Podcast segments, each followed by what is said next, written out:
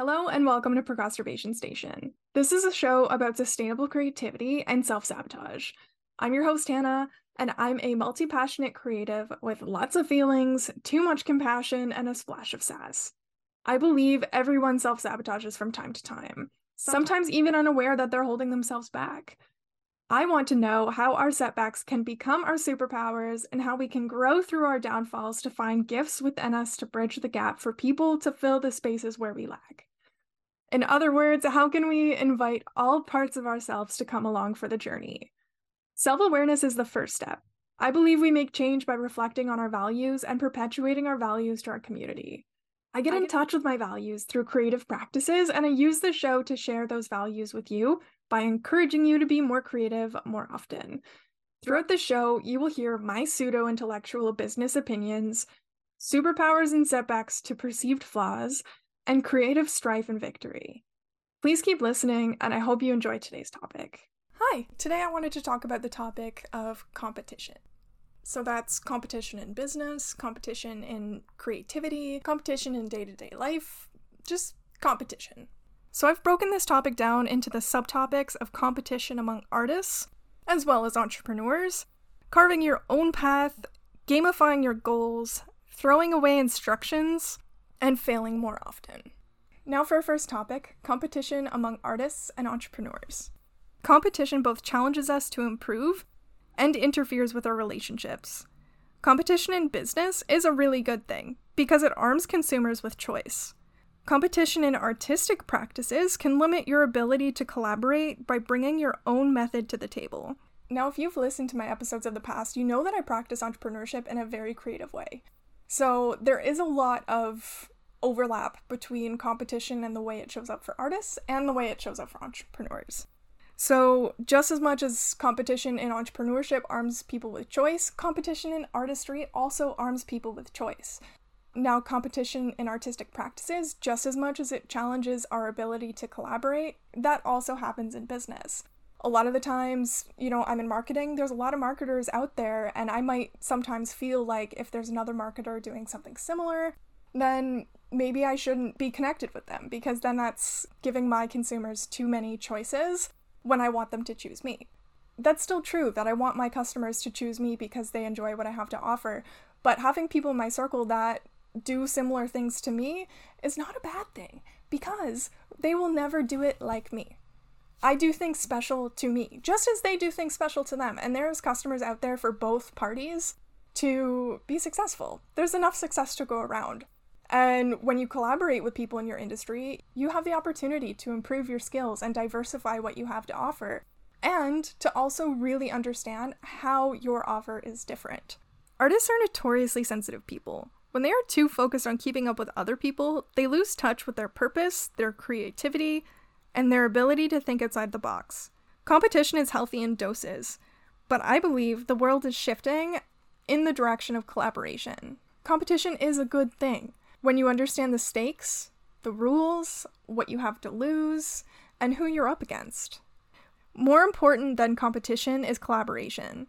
When you collaborate with someone, Think about what it is that you bring to the table and find that point of differentiation between your peers. This means that you can identify your skills that are unique to you and partner with people who have different skills so that you can diversify your skills by working together. You know what they say teamwork makes the dream work. By identifying the things that you can do differently, you inspire others with your originality. You can get inspired by other people's ideas and still be original. Let's face it, in this, the year of our Lord 2023, most, if not all, ideas have been thought of already. But this does not mean we stop innovating. Innovation happens when we take two existing ideas and mash them together to create something new. Maybe thinking that there's no new ideas is a thought process that interferes with progress, but you can still be original when you build on existing ideas.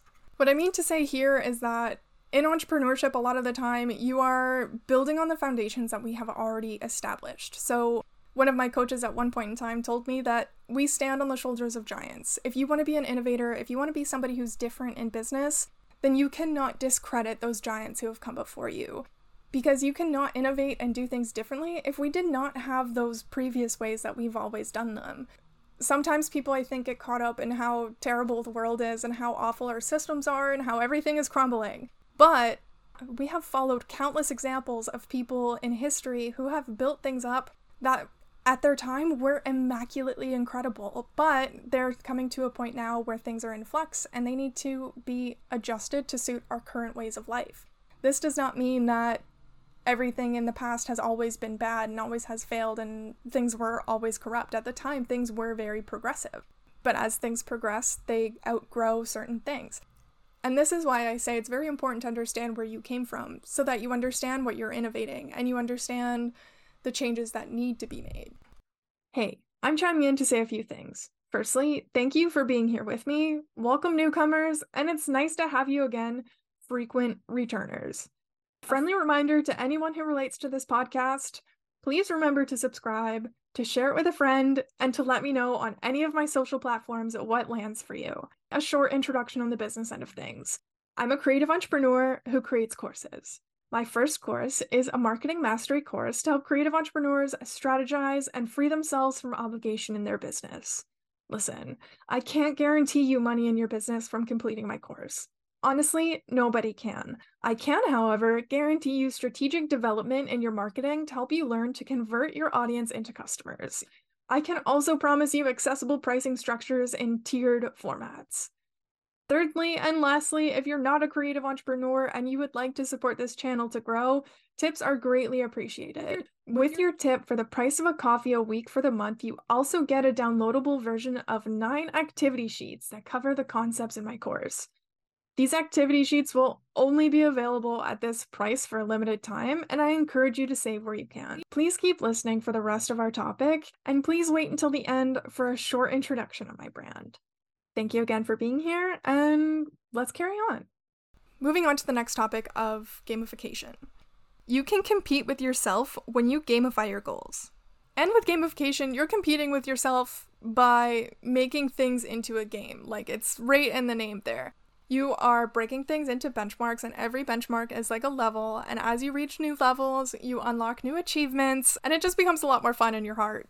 Gamification refers to taking a big goal and making it fun. This could be like a reward system, breaking down your goals with benchmarks, and setting yourself up with tools that make things fun. For example, maybe you take yourself out to dinner with every benchmark you hit. Maybe your benchmarks are like teeny tiny baby steps that make daily action easy to accomplish. And maybe you buy yourself new paintbrushes to help you move through creative blocks. Gamification can be tricky to start, but I challenge you to take on every day with the question how can I make this more fun? Although what's fun for you is probably different than what's fun for me, some things I do to gamify my life are dressing well, better than the situation calls for, experimenting with my hair and makeup, doing my nails, and all the pretty things make the hard things feel softer.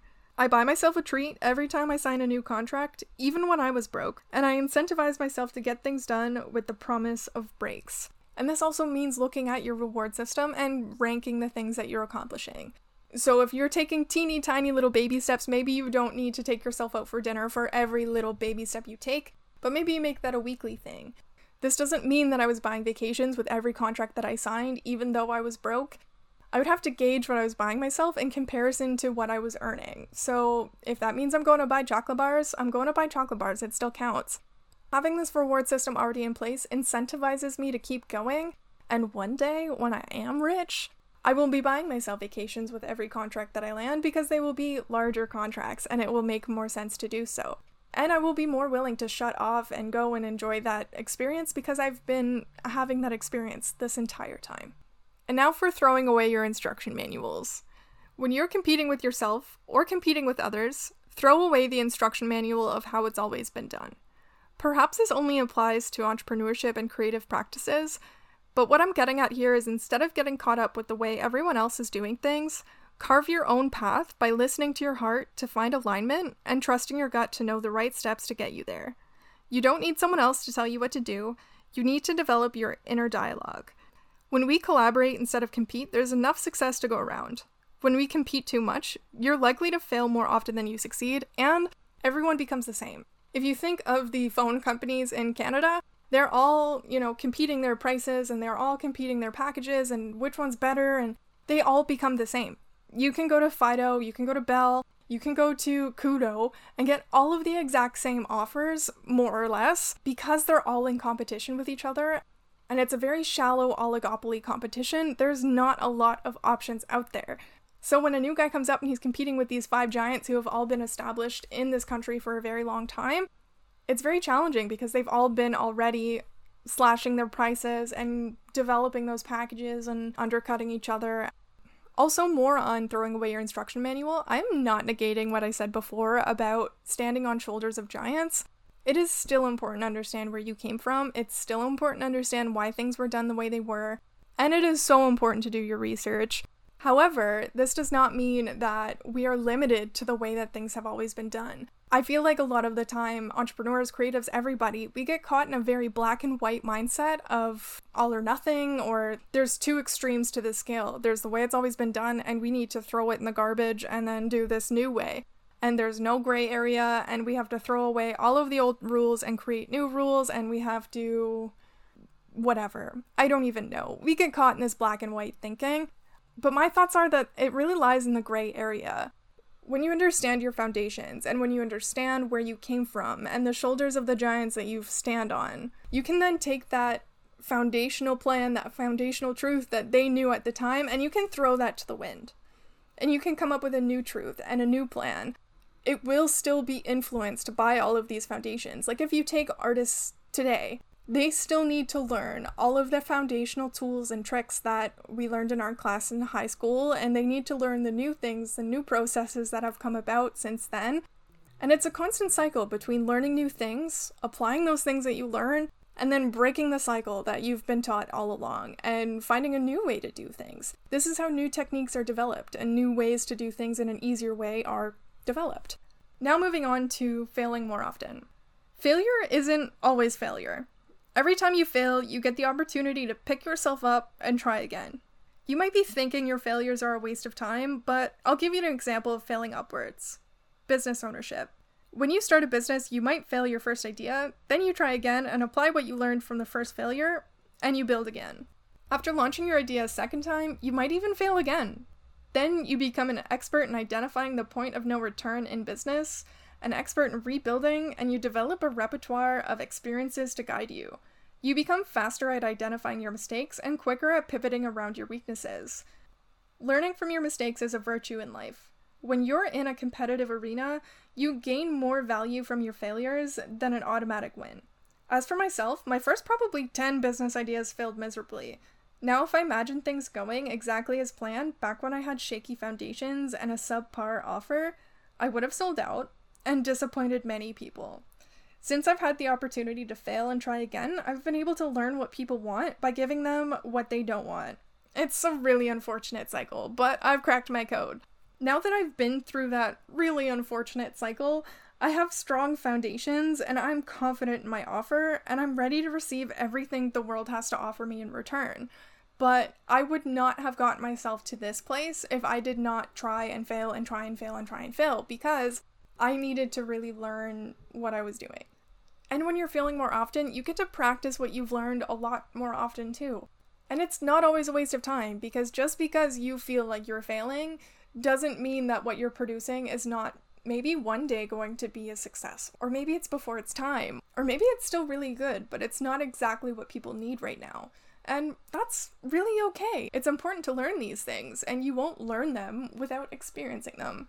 As this episode comes to a close, I hope you allow yourself to fail and take it like a boss as an opportunity to learn. I hope you develop your skills by competing with yourself and that you participate in healthy competition by using your originality to create your own rules. Competition can be intimidating, but it's also a great way to gauge your progress as long as you're not comparing yourself in a self deprecating manner. To me, that's really the difference between healthy competition and unhealthy competition is by competing, are you also critically self analyzing? Are you more so copying what other people are doing, more so than creating your own way to do things? Then there's the healthier type of competition where you're inspiring each other and taking what you learn and applying it so that you can propel each other forward. But you never apply things in the exact same way. You always have your own way to do things, and that's beautiful. Thank you so much for being here. I hope you liked today's topic, and I'll catch you in my conclusion. Thank you so much for being here with me, and I hope you enjoyed today's topic. Please share your feedback with me on any of my social channels and remember to subscribe. If you would like to support this show, you can buy me a coffee with the link in the description. With your tip, you get lifetime access to downloadable activity sheets and the warmth in your heart knowing that you're helping a small business. I also have a marketing course called Marketing Mastery, a self study program. There's no group component, there's only four and a half hours of content that you can do in your own time, and it's packed with info about using platforms like emails and YouTube to grow customer lists and social media to drive traffic to your customer lists. I also have one on one marketing consulting services for creative businesses. And if you'd like to discuss how we can help you in your business further, please reach out to me via email. If you have feedback about my show, please use my social channels. You can find all relevant links in the description below, and thanks again for being with me, and I do hope you come again. Cheers for now!